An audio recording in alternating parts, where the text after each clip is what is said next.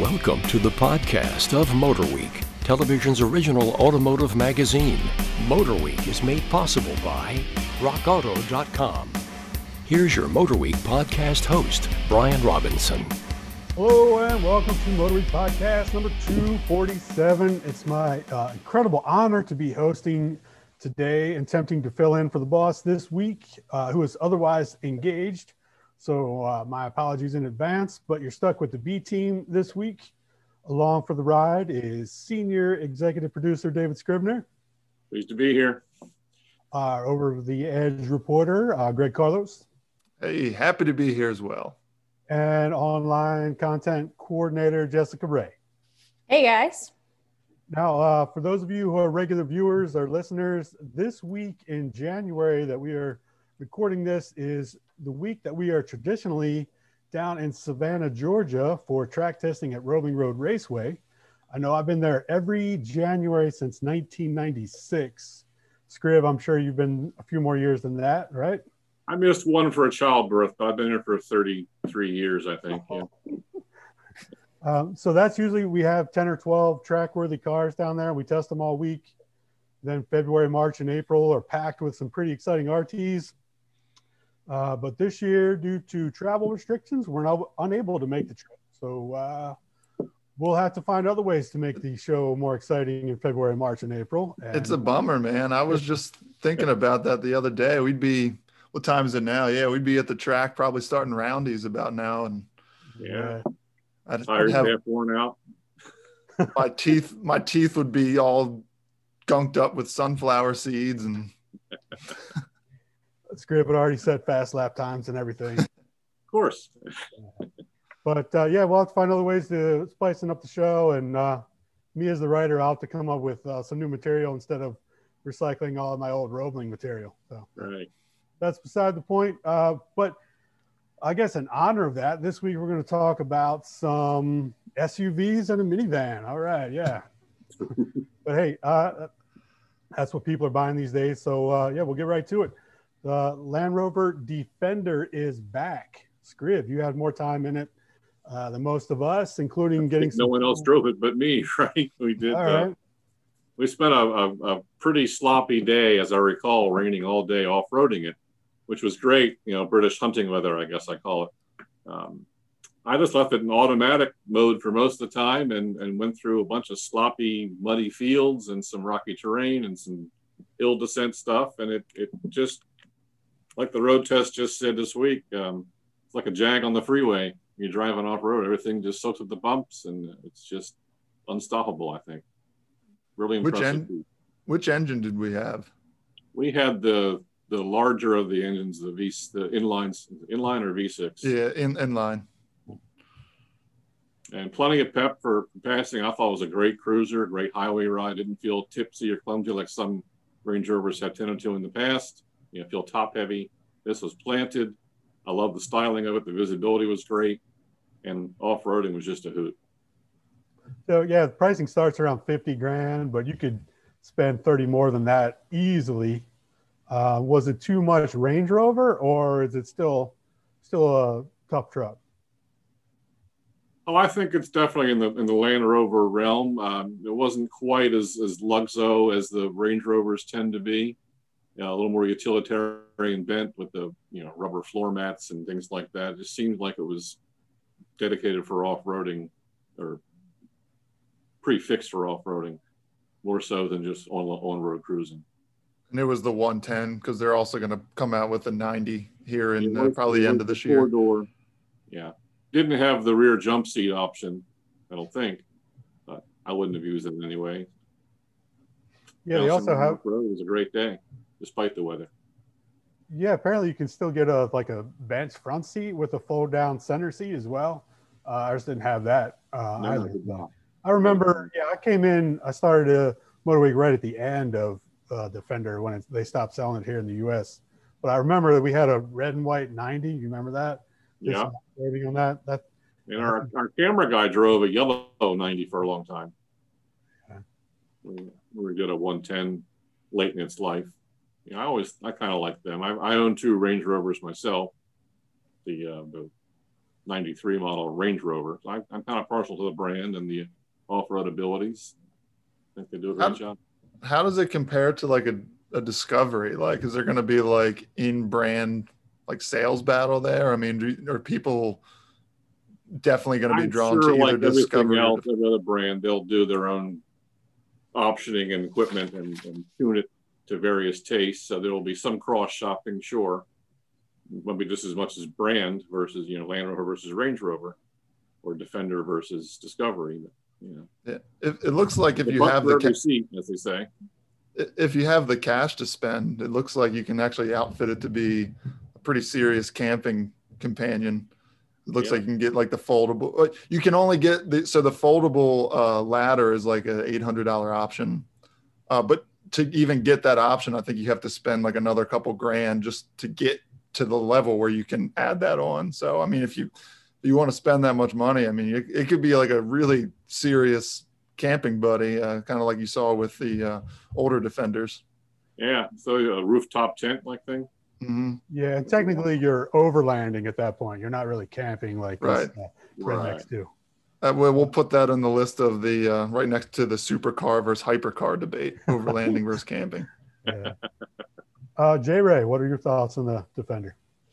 I mean, I, I I like it a lot. I think the look of it is is good. Sometimes I feel like if I look at it from a, a certain angle, though, I almost feel like it might be a little too bubbly in a way. But yes, yes, you're right. I agree. Like some aspects, like if you look at it, maybe like sometimes from like a like a direct side profile, I'm like, wow, that looks really good. But sometimes if you look at it for like the three quarter from the front, I'm like, it's very curvy, but I, I almost think that the the way that it's it looks, it almost looks better in the two door. Um, so I'm really excited uh, to see the two door in person. Uh, it's proportional. Yeah, it, it looks it looks a little bit more proportional to to it, yeah. I'm also partial to the two door because I own my Jeep. Is knew a two-door. It was coming. I knew it was coming. Another time. Another time. Well, my four-door Wagoneer is... yeah, it's the battle between me and Dave. The grandfather of your little Jeep. Yeah. But, yeah. So, but it is interesting they're bringing this back. Uh, the Bronco is back.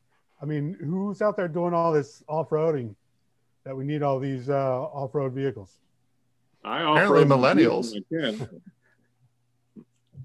well, Ford's building off-road parks, you know.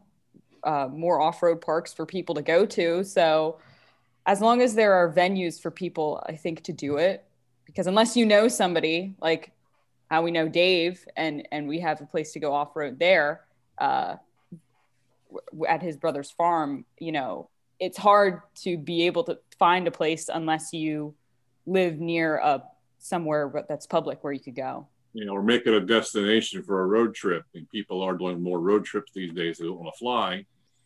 I like to do one myself sometime. Do an off-roading road trip. Sounds Good like point. Fun. And speaking of road trip vehicles, we'll move on uh, to something bigger and better. Well, not necessarily better. Bigger. Certainly bigger. The Cadillac Escalade, uh, based on the all-new Tahoe Suburban chassis, which uh, went to the independent rear suspension last year. Uh, bigger, is it better? Uh, Greg, I know you spent some time in it recently. I'm going to go and just get this right out of the way because it was my first impression. So I kind of want to give everybody that same experience. So I hop into the Escalade for the first time, having seen all the pictures and the video of this beautiful, uh, massive screen across the front, which covers from, you know, the driver's side door and makes it, you know, darn near to the passenger side door. Absolutely beautiful. Um, crystal clear, functional. Uh, everything else in the front looks great, high tech. And then I look down to the shifter and it looks like Squidward's nose. It's the same shifter that we get in like an X T four. X, I, I just don't understand how you put so much effort into the just about everything from a style standpoint. And then you just leave the shifter that's in every other Cadillac. I mean, this is the crown jewel of Cadillac. So can you give me something a little bit better? That aside, uh, really enjoyed driving it for the weekend. The switch to the independent rear does wonders. It feels great on the road. Um, it's just a massive vehicle, and we've been driving a lot of compact and subcompact crossovers. It's nice to get into something that has some size to it. So yeah, um, appreciate the leg room and the, the heft of it and all. Yep. I drove the other one we had, the, the two-wheel drive one hundred nine thousand dollar one. Price aside, I thought it was a great truck. Um, I, I'm a fan of the, uh, the Tahoe and Suburban, and, and uh, that one had the older Yukon. That one had uh, the. Did that one have the diesel engine in it? That E S V. Yeah, yeah it, it, it was the diesel, which so, yeah. jacked the price up, of course, too. But I don't still don't see the two-wheel drive in those things. It should be just like Jessica said earlier. To me, uh, should be standard four-wheel drive, unless you're in Miami or running a limo company or something. Yeah, that's the thing. All the uh, airport pickups and stuff, and especially yeah, in South and California, yeah, they don't need four-wheel drive. Yeah, I was yeah, I was talking to Dave earlier about this, but my mom was shopping for S U Vs out in Arizona, and all she could find were two-wheel drive, uh, Tahoes, Yukons, everything was two-wheel drive. And then four-wheel drive had an additional premium.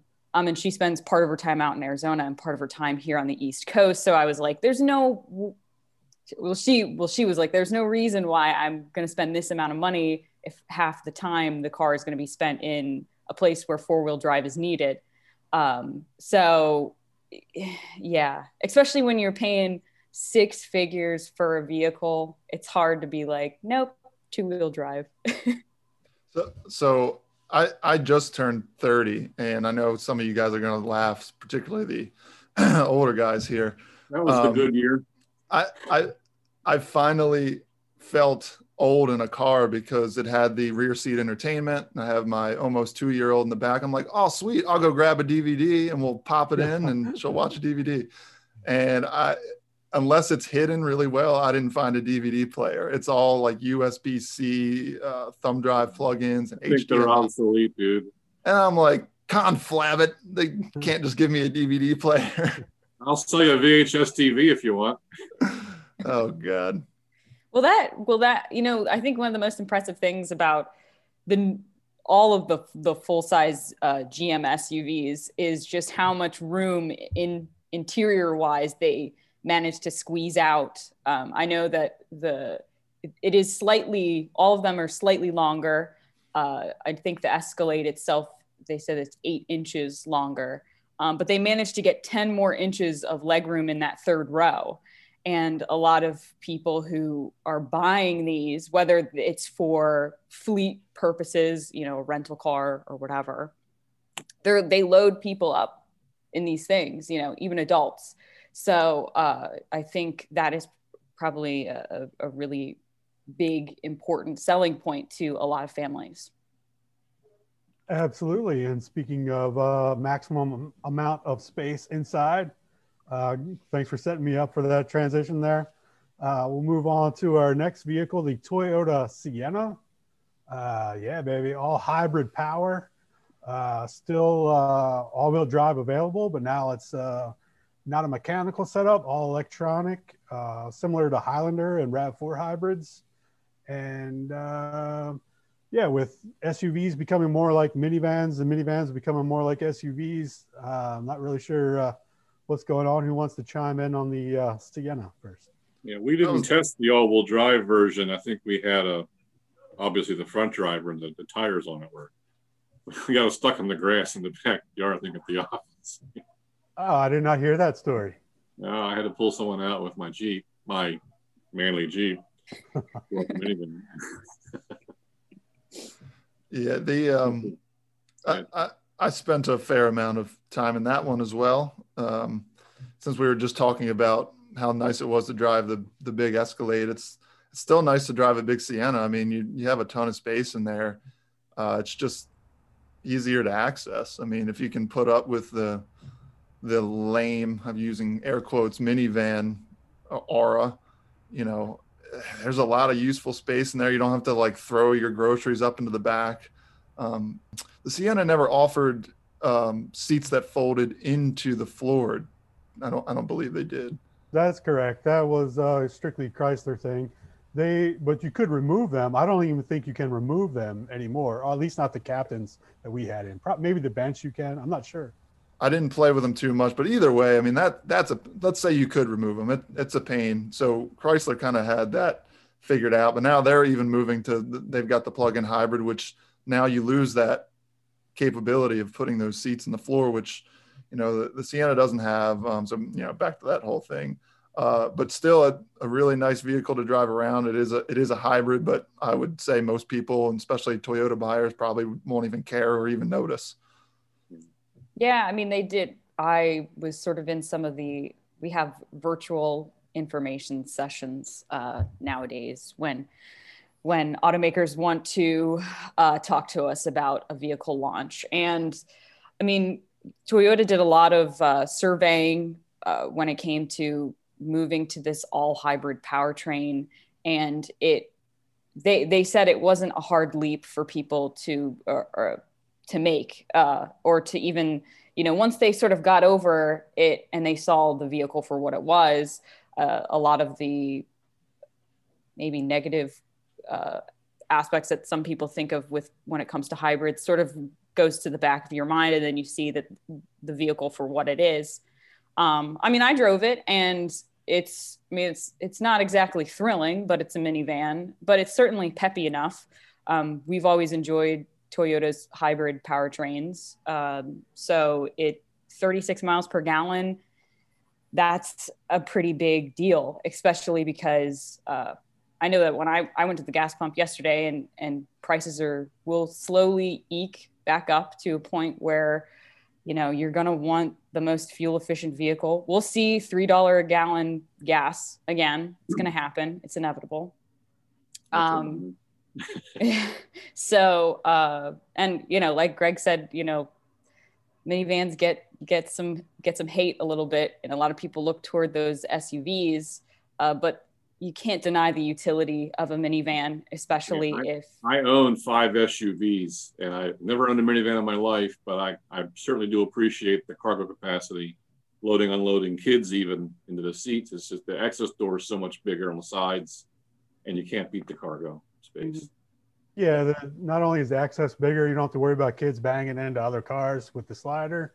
That's always uh, been a cool thing about minivans. Yeah. Uh, but you do get no respect on the road. I will say that people, like, if you can see people, they're waiting to pull out, and then they see a minivan, and they're like, oh, I, I can pull out right in front of this guy. Yeah. And it happens all the time. It really does. Well, I mean, you know, think- they're making them, they're trying to make them more attractive, to be fair. And one thing I'm looking forward to is seeing the new Kia uh, Sedona, I, as long as they keep Sedona, that yeah. name. I, I, th- there's been rumors they're not going to keep that name, but we'll use that for all intents and purposes. But they, the new the new generation of Sedona looks to be more, look more like an S U V, but still has the functionality of a minivan. They did that with, with the last one, and it was eh, kind of, but you know, a minivan's going to be a minivan. But I think it's fair to, uh, for anybody who's concerned about the reliability of hybrid systems. Um, I think it's important to mention that Toyota does offer a pretty good warranty on it. So it's a the ten-year, one hundred fifty thousand mile for the hybrid battery, and then for the whole system, it's eight years, one hundred thousand miles. So that should alleviate some of the concern if, if that's what you're worried about. Yeah, I think if anybody, they've got the whole hybrid thing uh, figured out. I wouldn't yeah. be uh, worried about that at all. All right, time to move on to the lightning round. Um, hold up. Check my cheat sheet. Right, fine. Want me to read? I got to actually read the letter. Make sure I get it right here. um, all right, thirty seconds on this topic. The two thousand twenty-one North American International Auto Show set for June, uh, which was new this year uh, out of its uh, traditional January spot, um, has officially been canceled due to COVID nineteen concerns, uh, but show officials announced an outdoor auto-centric event called Motor Bella will take place at the M one Concourse in Pontiac, Michigan in September. Uh, this will allow for one point six million square feet of dynamic vehicle testing and technology display space. Uh, so do we think this is a one-time thing or the new future of auto shows? Who wants um, to go first? I, I could see it taking off in a different venue, maybe. I, I as our my research indicates that this is a basically a test track or a club a club track uh, for members only. I don't think they have the the people space or the the display space to put static car displays. It's great to give people rides, but you're going to give how many rides you're going to give in a couple of days of an auto show run.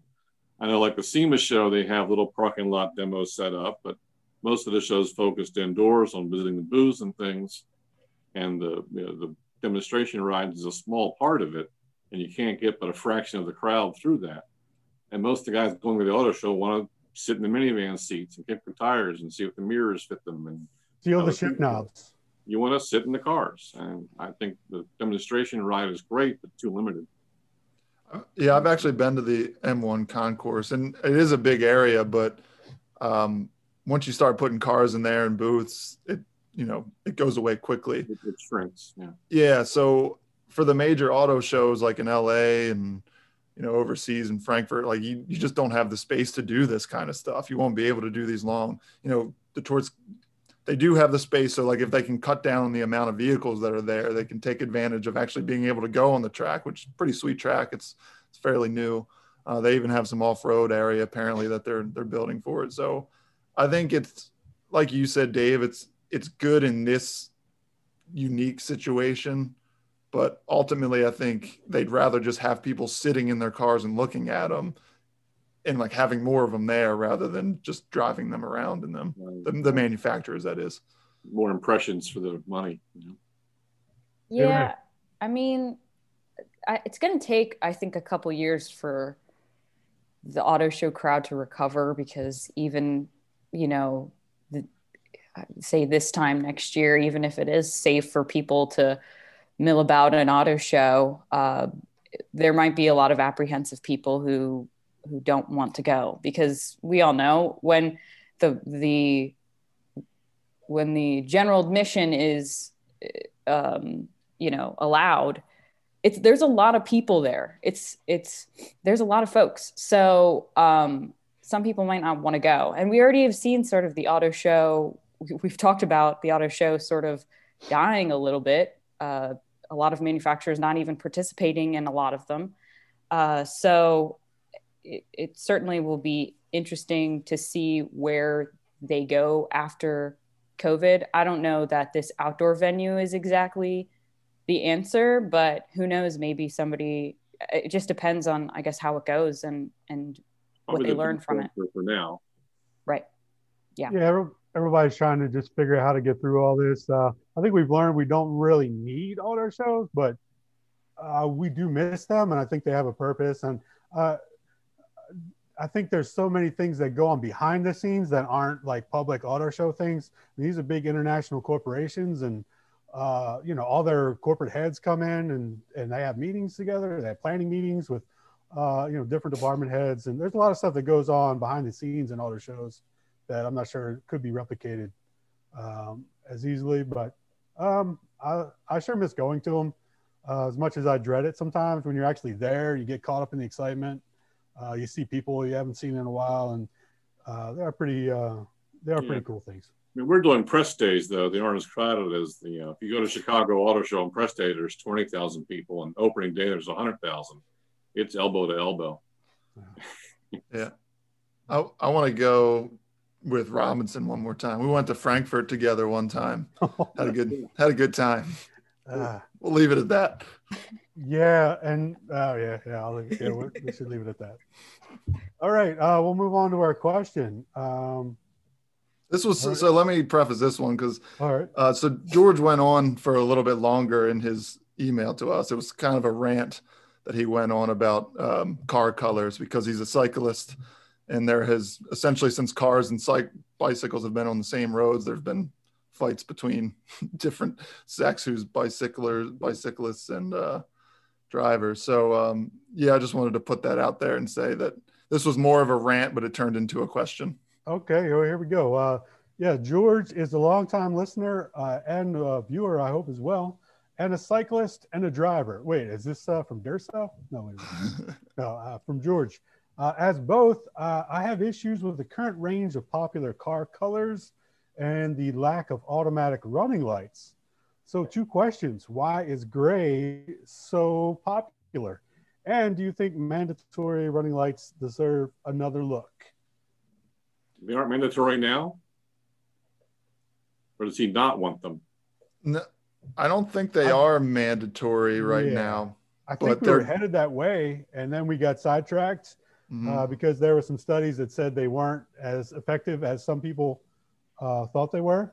Yeah, he. So George had actually mentioned that. He was very well researched. So that's exactly the case. They found that there was no real link to having automatic headlight or um, daytime running lights and safety. So they kind of forgot about it. But I will say most cars that we get have them. The real issue, the real, the real issue is, is, um, and this is kind of getting sidetracked, is if you have them turned off, if you turn the headlights off, you're used to turning your lights off in a car that doesn't have automatic headlights. You can for, turn them completely off. Then your daytime runners are gone and you might be driving at a time where you should have lights on and you don't. So that's another argument for another day. As no, far that, as car colors. That's, that's the biggest issue is, I mean, you see it every time I'm on the Baltimore Beltway at night. You see cars driving uh, with no lights on because they're daytime runners. They can see fine, but there's no taillights on mm-hmm. and no one else can see them. So yeah. I think that's part of the problem, but which they could certainly address. Uh, I feel like that's easy. Uh, that's an easy thing to address too, because all you need to do is have like a notification on your dashboard. How many other things you get notified from? You know, it's like. It's dark and your lights are off. Moron. Yeah. Yeah, but notifications are easy to ignore. I mean, I'm sure there are notifications. A lot of cars. Uh, I like what Dave said. Just have a if they have a, a rear seat reminder in like G M products that dings, it should have a le- or a, a voice come on and say, "Hey, idiot, turn on your headlights."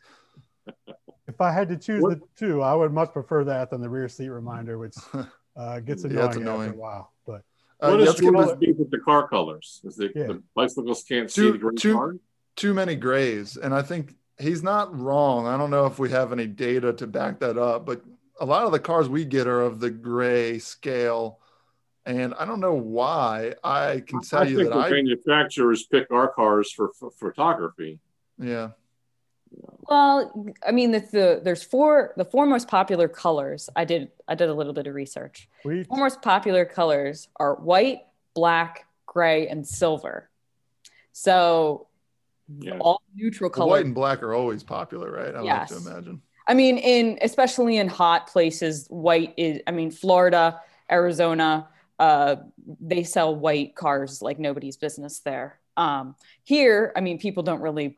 I mean, people still buy white cars, but they just show dirt, and uh, so that's why gray is very popular because it doesn't show dirt, and people buy these popular vehicle colors because. They're usually what the manufacturer or, or what an automaker has on the lot, on a dealer lot, because they know they're going to sell them because of the popular colors. Um, and they also have good resale values as well. And also sometimes the cooler, funkier colors are at a premium, like you have to pay more for them. And a lot of people don't want to do that. No. Yeah, that's exactly it. Um... They want to be able to charge that premium. Ah, if you want a cool color, yeah, you're gonna have to kick in a little money. And then also, not you know, everyone, not everyone likes bright green car. You know, and when you get a resale, you know, you may like that, but you know, uh, is someone else gonna like that? Yeah, and and I remember growing up, red was always my favorite color. So I was like, I'm gonna get a red car, and my parents were like, no, you cannot get a red car. You're not gonna get a red car because. That's the first thing the police see if you're speeding. Insurance premiums go up. Yeah. I I bought red cars for my kids so they could be seen. Orange and red, and I want people to see my kid driving down the road. They speed is their problem. Yeah, so what color is your Jeep, Jay Ray? Just so everyone knows. Um, it's silver. Okay.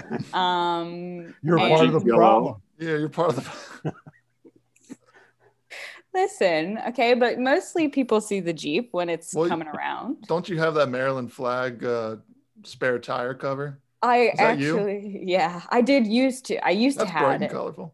I used to have it, but then I took it off because it faded a lot and looked really ugly. And then when I was taking it off, I couldn't there were so many leaves under inside of it, and it was so tangled I had to literally cut it with the scissors. And I thought to myself, you know, if I have to cut off the spare tire with a pair of scissors, then the the spare tire is essentially useless for me if I ever wanted to actually use it.